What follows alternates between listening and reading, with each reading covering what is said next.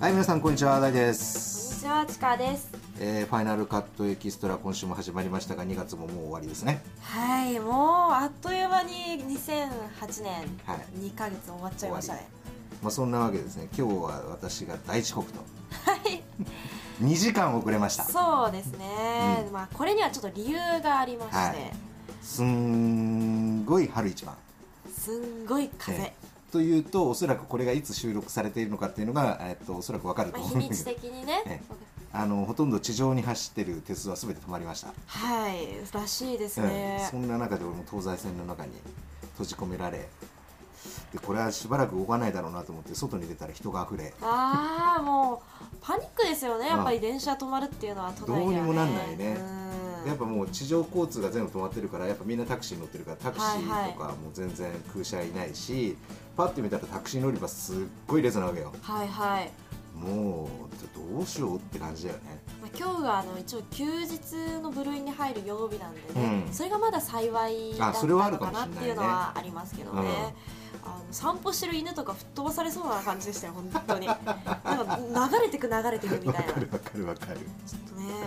まあそんな中でしたけど皆さんは大丈夫だったのかなと思いながら、はいはいそんな中始まりました第55回は目いゾロ目です、 ですまあそんなわけで、はいよ今週もよろしくろしくお願いします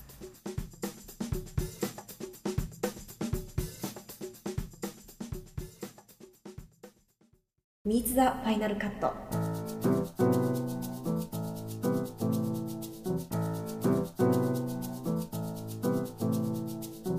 はい、えー、水ファイナルカットのコーナーです、えー先週に引き続きですね、えー、と私がですねファイナルカットの方でいろいろ喋っていたので、はいえー私のお話はさておきはいどんな感じなんかわかんないとこあった喋ってるいやーあの本当にこう今までいろんな立場の方だったりとか、いろんなポジションの方だったりとかっていうのを、のお話を、まあ、一緒に大さんと聞いていて、まあ最終的にうんうん戻ったのは日本映画界をいろんな視点で考えるっていうこうのん題名からもなんですけど、はいやっぱこう映画業界は変わらなければいけないうんというところにやっぱ行き着いたかと思うんですけど。そうねどうなんですかねこれからやっぱり、まあ、いろんな部分でその技術的なことだったりとか、うんその宣伝的なことだったりとか、あともう他にもその映画自体のあり方というかこの作り方うんみたいなものも、もうどんどんどんどん変えていかなきゃいけないのかなとは思うんですけど、うん具体的にこうありますかねこうこれはこうでこれはこうでこれはこうおそらくえっ、となんだろう格論的にはいろいろあると思うんだけども、で全体的に言うとやっぱ映画産業もかなり長いじゃないですか日は本い映画界として歴史もあるし、はいでこれって他に当てはめてみると例えば、えー、と金融の世界もそうだし、例えば放送もそうだし、はいで日本においては割とこう歴史のある産業ってなかなかその世界的なあの変化についていけなくてあのこう歴史にのそがあるからこうあそるからこそとというこあとやっぱぱ既得権益を各はいはいポジションでせっかく持ってるんだから手放したくないみたいなうんうんうんで自分たちが目の黒いうちはまだ大丈夫なんじゃないかみたいはいはいなはい思ってる節があって、でも結局はあの吹き飛ばされちゃうとだから、はい例えば金融もそうだけども結局世界的な波が来てからもうどうしようもなく弾けてっはいはいていうねだからおそらく日本とかもこのままやっていくと世界的な波に飲み込まれて変わらざるを得ないっていった時にはうん結構すごく大変なんじゃないかっていう気はするのね。はいはいはいだったらば今から自分のまあ今あの利益で持っている部分もあると思うけどもそこをちゃんとこう切っていってで自分の身を削ってでもその5年後10年後の、えー日本映画界はいに向けて何かやっぱ変えていくっていうことが各パートごとのあのもちろんその映画界って一言に言ってもいろんな立場そうのですよねところがあるからそ,、の各各パートのところでなんかこう変えていくっていうことをやっていかないとうんなんか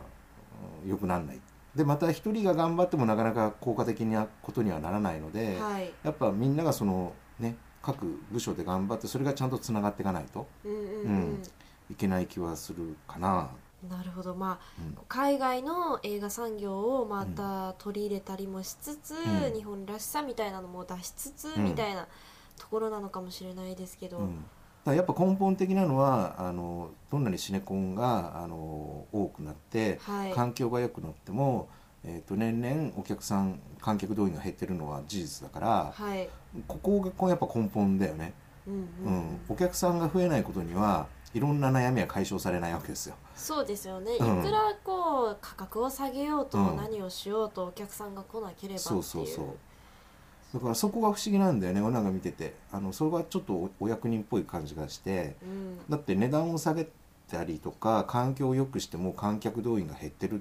ていうのはそこだけがファクターじゃないっていうことが、おそらく数字から見てもこの5年間でわかると思うんだけども、じゃあ次の手を何打ってるのかっ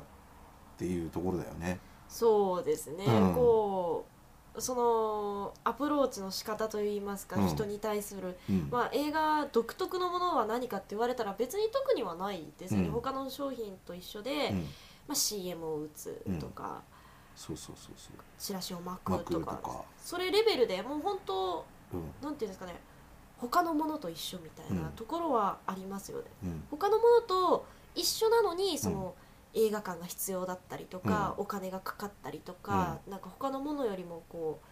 う莫大なお金が、うんまあ他のものも動いてはいるとは思うんですけど、うんうんなんかちょっとねプラスマイナスがちょっと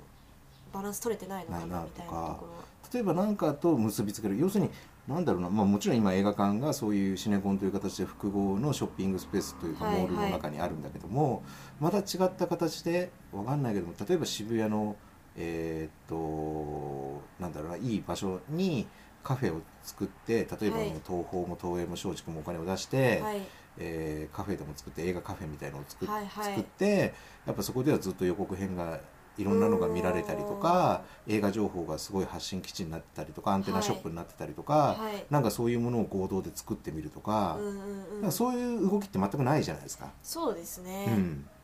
うん、業界全体を盛り上げないとやばいぞって思っているんだと思うんだけどもでも業界全体でなんか動いてる感じがしないだからそういうことの部分でもなんかちょっと遅れてる感じがこうするんだよねうーんなるほど、うんだからそういうことをやっぱこう新規開拓というか映画ファンのやっぱ10代20代の掘り起こしはい新しいえーファンの掘り起こしとかっていうのをやっぱどんどんどんどん進めないといけないはずなのにそこにはなんかこう触手が伸びてないというかそういう感じがなるほとどってもするんだよね。何かこうまあ音楽で言ったらこう着歌とかが流行っていって、うんちょっと違うものが入ってきたみたいなのと一緒で、映画にもこうそういうのが入ってくるとうんいいですうね。ん、本当に今たまたま着歌とかでいろいろ言ったけどもその携帯でなんかその予告編が見れるとかって言っても、はいはいはいなかなかやっぱそこまでじゃあ使うか携帯をっていうそうなんですよねなんかそこを作ったからみんななんか安心してるようなはい気もするんだよね例えば映画のサイトとかもあるじゃないですか、はでそこで情報を得るけども、どんだけ情報を何の情報を得てるのかっていうのもおそらく分かってないだろうしなんかそれだけでこう安心してるような、うん、なんか要するにリアリティある人間と人間が向き合ってこう情報を得てるっていう感じじゃないので、はいはいはいなんかそういう場所をちゃんとやっぱ作った方がいいんじゃないのかなっていう気はするよね。うーんなるほどで先週もちらっと話した、えっと、その映画検定のはい話でいうと、その掛夫さんあのキネマ旬報のね掛夫さんですら、もうずっと映画のことをうん携わってきていろんな分析もしてきた人が一級を取った人のそのファン層が全く自分と予想してた人と違ったっていう。はいはい言ってらっしゃいます。うん、でやっぱそういうことっていっぱいあるわけだから、うんやっぱそういったアプローチちゃんとその実際の、えっと、目の前に いるえー一ファンたちっていうのはをい一つずつ増やしていくっていう、うーんそうするとやっぱその辺も見えてないのになんかこういろいろサービスしてますとかう、んうなんか情報発信しててもなんかなんつうのあの的が外れてるとかいうか、はいはいなんかそういうところにアプローチしてるかもしれないじゃないですか。うん、なるほどだって野球だってあんだけファンサービスしてんだよ。確かねえ今は本当にサッカーにあんなことをああいう風になってきてやっぱサッカー人気に押しつぶされそうになったから、はい各球団が野球教室開いたりとか自分たちからこう行く今までの野球界だと来るのが当たり前じゃんってにいうさ、あうーん、お客が来るのが当たり前じゃん、はいはいなんで自分たちが行かなきゃいけないのみたいななんで俺たちがそのそこまでサービスしなきゃいけないのみたいなはいはいはいところはあったけどもやっぱそういうことが変わっていったわけでしょ。でやっぱこの10年随分変わったと思うはでい映画もやっぱ俺は変わるべきだと思なるほう、うど、ん、でもできるんじゃないのかなってね思うんだよねそうですね、うん、だからぜひそういうことを頑張ってほしいなとはい思っております今回ちょっといろいろな視点で考えるということで、はいちょっと集大成的なものになりましたけどでしたね、これから楽しみですねうん、ねバリバリもうやらなきゃいけないこといっぱいあると思うから、そうですねあのねちょっと勇気を出して皆さん映画界の方々うんいろんなことを試していただけるとうん、いいかいいなんじゃとないかなと思いますはい勝手な提案ですがはい、はいすいませんまあそんなわけで「えー、ミーツファイナルカット」のコーナーでした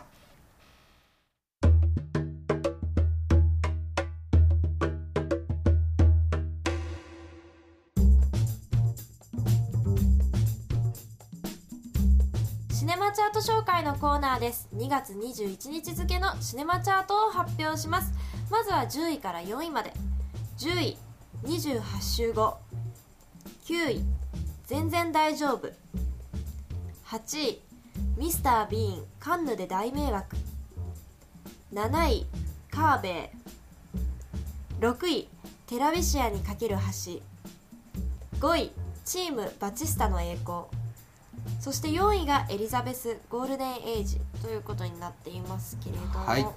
えー、っとこの中で初登場はエリザベス・ゴールデンエイジですが、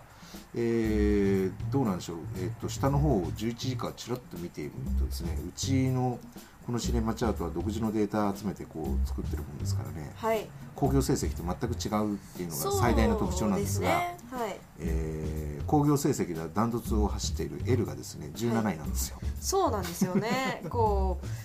う有名系が結構下の方にええ影ひなたに咲くだったりとか、はい下の方に行ってしまってるんですけれども、ねえまあこれはしょうがないよねそういうデータですから。そうですね、 うん、あのまあそうですね水にドットとかそう早くみんな下がっちゃうっていう傾向はありますね。まあでも10位から4位の方もうん結構まあ、あの有名と言いますか割と話題作も入ってるからね。入ってますかねカーベイとかも入ってますからね、うんでこの中で見見たいものとかってあるのもうチームバチスタの栄光は見たいですねなんかるほどすごくなんだろうこうよくわからないこの題名よくわからないじゃないあですけバどチスタ手術っていうのがあるんだよねなんか割と医こ療うなる用語だもんね。あほど、ん題名に惹かれてしまいましたねうん、なるほどうん、な最初パッと見ると何のことか分かんないもんね。はいはいはい、うんうんうん。だからこの何あり医療ますか医療医療の中でこう殺人事件が起きるっていうこみたいとなんだよね。なはいうん、さあどうなのかみたいじゃあ続いて発表しますか、な。はいはい行きましょうか。はい。じゃあ続いて発表します3位アメリカンギャングスター2位マゴリアムおじさんの不思議なおもちゃ屋そして1位が歓喜の歌となっておりますはい。 3位のアメリカンギャングスターの方は後であの勝手にシネマのコーナーでご紹介したいかと思ってるんですけれども2位初登場マゴリアムおじさんの不思議なおもちゃ屋はい。そして1位が、歓喜の歌えーね、先週のアメリカンギャングスターをき、えー押しのけて上がってますね歓喜の歌ちゃんですよ。これはなんかうん。どうなんですか見たいものありますかえっとねでもほらも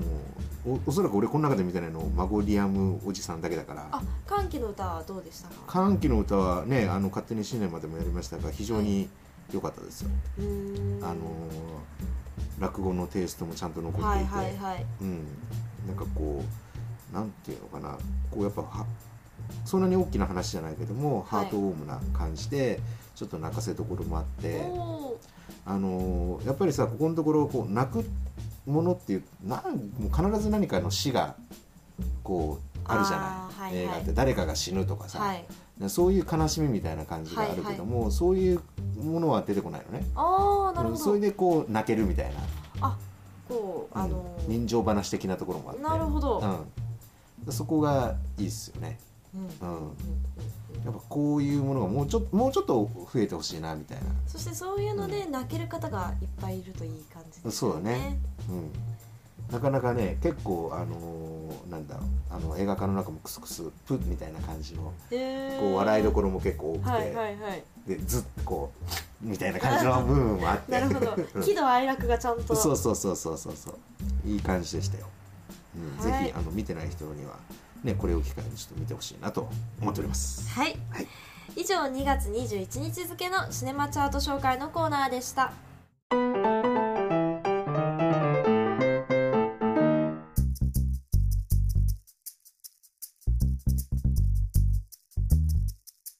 勝手にシネマのコーナーですこのコーナーは第3とアシスタントのレポーターさんが実際に映画館まで足を運んで作品を鑑賞してその場で勝手に批評してしまうという大胆なコーナーです今回紹介する作品はアメリカンギャングスターですでは早速レポートの模様を聞いてみましょうさてたった今アメリカンギャングスターを見終わったところなんですが見ましたねはい結構人も多かったそうですね多かったですねねえどうしてもねこういうものって俺らからすると「あのーゴッドファーザー」とかねはい「ワンサポンナタイムインアメリカ」とかね、はいえーいろいろこう過去にそういうギャングものがあって、はいでまあ「ゴッドファーザーは」えーイタリアンマフィアとかイタリアンギャングのはいお話で「ワンサポンナタイムインアメリカは」いえーユダヤのギャングのお話で、はいでこれは黒人のお話なのね、はいい、でいわゆる、まあ、マイノリティのお話なわけですよアメリカにおけるイタリアとかユダヤとか、まあ、あとフレンチコネクションみたいなのが出てきたけども、はいで黒人でこれらはやっぱその差別があってまともな職業に就けなかった人たちなんですよはいだからまあ必然って言ったら失礼かもしれないけども、はい必然的に、まあひえっと白人がやらない職業しかできなくて、うんまあえっと、一部はやっぱマフィア化していったと。はいでその人たちのお話なのねだから、は逆に言うと自分たちの民族意識が非常に団結力が強いんだけどもう、んあの他とは、まあ、逆に言うと、まあ、白人は差別してるから敵だし、で他もその民族間のねあの紛争があったりとかしてえーやっていくので、はいあのーまあ、その辺がなんだろうなそのユダヤでもそのえーイタリアでも黒人でも一緒なんだなとは思ったんだけども、はいなんかちょっとこう全然怖くないんだよね。怖くなうーんそこはすごく不満が残ってさあのなんか結構前半に、はいまあここまでは行ってもいいと思うんだけども、はい100万ドル見つけいて、はいでそれを他の警官だったらみんな懐に入れちゃうのは、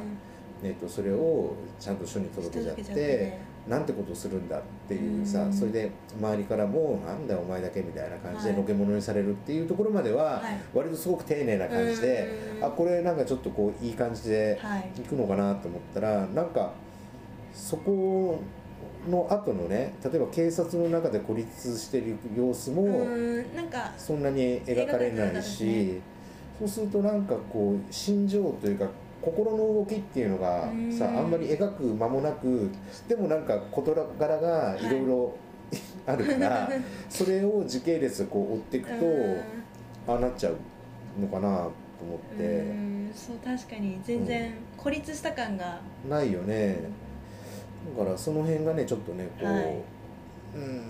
ん少し、そうですね、うん、まあそんな、は、はいそんない感じ話ではつきませんがはいはいということで、はい今回はアメリカンギャングスターをレポートしました、はいはい気になった方はぜひ映画館に足を運んでくださいはいそれではまた次回もお楽しみにバイはバいイではでは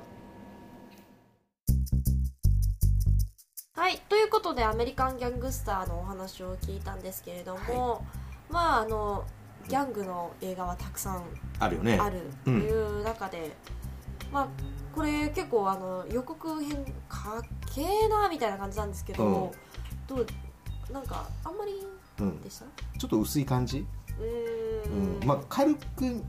見れるって感じかなああなるほど、うん、なんかだからさらっと見るにはいいのかもしれないけども予告でもほらあのーなんだろうそういう薬はい麻薬を要するに独自のルートをベトナムタイのベ、あの独自ルートを切り開いて、はいえー、と輸入してそれで築き上げるわけだけども、はいもうもうちょっとそこのなんか部分がいろんなこう葛藤とかね、はい障害とかがああるのかなと思いきや割とそこはあっという間にああなんか途中までは丁寧だったのにそこからさらっと流れたみたいなことをおっしゃってそまうしたそけうそうどそうえみたいなさ、うんえそんなに簡単にあそうみたいな、なるほど、うん、輸入しちゃうのみたいなさあそんな簡単にできちゃうの、うんみたいな感じですかそうそうなるほどねなんかすごいあの予告編を見ると向こうに行ってなんか向こうのそういうねあの栽培してるところに行ってさ下見行ったりとかしてなんか交渉事をしてるみたいなシーンが予告であったりしたのねはいでそうするとやっぱそこでもこう一悶着とかいろんなのがあるのかなと思いきやなんかあっさり商談成立みたいなさなるほど そんなんでできるのかなみたい ななんかそこがね割とこうなんだろう一つのピークっていうか、やっぱそれでね、あのー成り上がった人だから、うんなんかそこになんか重きがあるのかなと思いきやああなるほどねそこではなくってなんなんなんかちょっとこうこうやっぱり映画だからみたいになっちゃう感じですかね、映画だからこういう話なのかなみたいなもしかしたらもうちょっと長くやっていろんなところを丁寧にその家族の絆そのファミリーの絆とか、だからその辺も、えっと、イタリアンマフィアとかユダヤユダヤはそうでもないんだけどイタリアンマフィアとか、えっと、フレンチコネクションみたいなああいうギャングを見習ってその黒人フランクが組織を作るのに、えっと、自分の家族を呼び寄せるわけですよ。はいニューヨークに、あの親戚連中から全部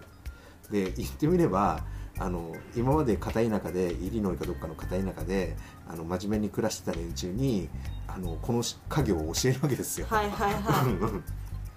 でそれも結構あっさりね結構みんなも従っちゃって、うんまあお兄さんのことはみんな尊敬してるみたいなあれくだりがあるんだけどもそんなに簡単にみんない集まばるの売人になっちゃううのかなとかさ。そうですよね、まうんあ、ちょっと人手間があったらいいな、みたいな映そう画だったのかだからなきっとそこにあっさりっていうのは、まあ、もしかしたら日本人だからあっさり見えちゃうのかもしれないし、はいはいはいやっぱその黒人の悲哀みたいなところやっぱ差別されていたところでやっぱまともなまとも要するに金銭的にねはい金銭的にまっとう以上の暮らしができるところに導いてくれたわけだから、はいそこは割とこうすんなり受け入れてくれるのかもしれないんだけども。ああなるほどうん、だからそこはもうちょっとなんかこんなにみんなあっさりついてきちゃうのかな とかなんかそういうところは、うん、少し違和感として残ったりとかだから淡々として割とこう薄いって言ったのは淡々とこううんいろんなことが物語っていうか進んでっちゃうんで。うんうんうんやっぱそこに関して見てるう方としては一つ一つ疑問があるんだけども、はいはいなんか簡単にこう乗り越えてっちゃうっていうか、はいはいはいうん、そういう感じがあるよねだから割と人間としての気持ちの部分が深くあんまり描かれてないように俺なんか見えちゃっなるほどた、うん、まあ、あのいろいろ言いましたけれども、はちょっとあの音楽もかっこいい CM もかっこいい映画なんでね、そうですねもしよかったら今回もあの最新チャート3位にランクインしてますのでね、よかったら皆さん見に行ってぜひぜひくださいはい以上「勝手にシネマ」のコーナーでした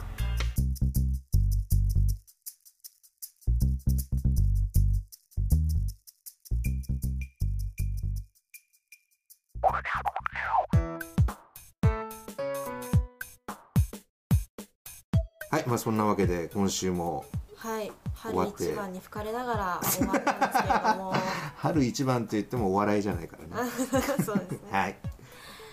はい、あのこの番組ではね皆様からのメールをお待ちしています最近見た映画で面白かった作品つまらなかった作品思い出に残った作品など理由も添えて送ってもらえると嬉しいなと思っていますその他番組の感想などなど送っていただいても結構です宛先の方発表しますボイスウェーブアットマークボイスハイフンウェーブドットネット voicewave アットマークボイスハイフンウェーブドットネットまでお送りくださいというわけではいそんなわけでですねあのー実はまあ今回ではいなんとなんと卒業してしまうとはいえっ、と私今までえっ、とやらせていただいたんですけれども、1年と1年ちょうどいいぐらいでちょねいずっ長かったねとやらせていただいて本当にいろんな方に聞いていただいたかと思うんですけども、今回のあのファイナルカットをもってちょっと一時卒卒業卒業ということはになります。っていうことだけども、えっといろいろちょっと借り出そうかなと思っていろいろはい、あのまた機会があったらね皆様のうん、ところにもあれなんですけれども、本当にちょっと1年やってまああのねうん、聞けるものになったのかどうかっていうところはちょっとわからないんですけれどもいや十分大丈夫でしょ 十分大丈夫でしょあの映画には結構うん詳しくなれたのかなっていう、うんまあ、あの映画検定もちょっと落ちてしまいましたけど いつかねちょっとリベンジをしたいかなと、あんだけ思ってはいねるものの頑張ったのにね、はい、落必ちちゃ死っこたいして頑張ったんですけれども、うんちょっとまあそれは残念な結果にはなってしまったんですけどこれからもね、うんああいう感じでいろんな企画がねまたはい飛び出てくるかなと思うんですけれども、これからは、えっと、また違うそうですそうです方がねねまた一人新たに加わりますんでその時は新ましい仲間たがその時に紹介しますからはい、加わるということで今までありがとうございま本し当た。ご苦労様でしたはい、まあそんなわけでちょっとねあのー寂しくはなりますがはい、まあちょっとそれを機にですねあのはいこの番組も少しリニューアルしてですねな、るほど。えーやっていこうかなとリニューアル宣言結構してますけれど、うん今度こいそや本当あだなっていのう今度はちゃ んとあの感じもしてます節目はちゃんとはい節目としてはいやろうかなと思ってるので,、でまたあの今後ともねあのこの番組では最後になっちゃうけども、はいうんまあ、この番組のどっかでもまた 出てもらっそうです突然出てくる可能性もちょっとありありますが とりあえずレギュララーのねこう、はいアシスタントというか、、はいいうことは今回で、えー卒業と、はいはい、お疲れ様でした。今までありがとうございましたこれからもこの番組の方よろしくお願いしますはいまあそんなわけでちょっとしんみりしましたがはいまた来週も番組はあの続続ききまますすので、ははいい、来週もよろしくお願いします。ありがとうございました、はい、じゃあまた。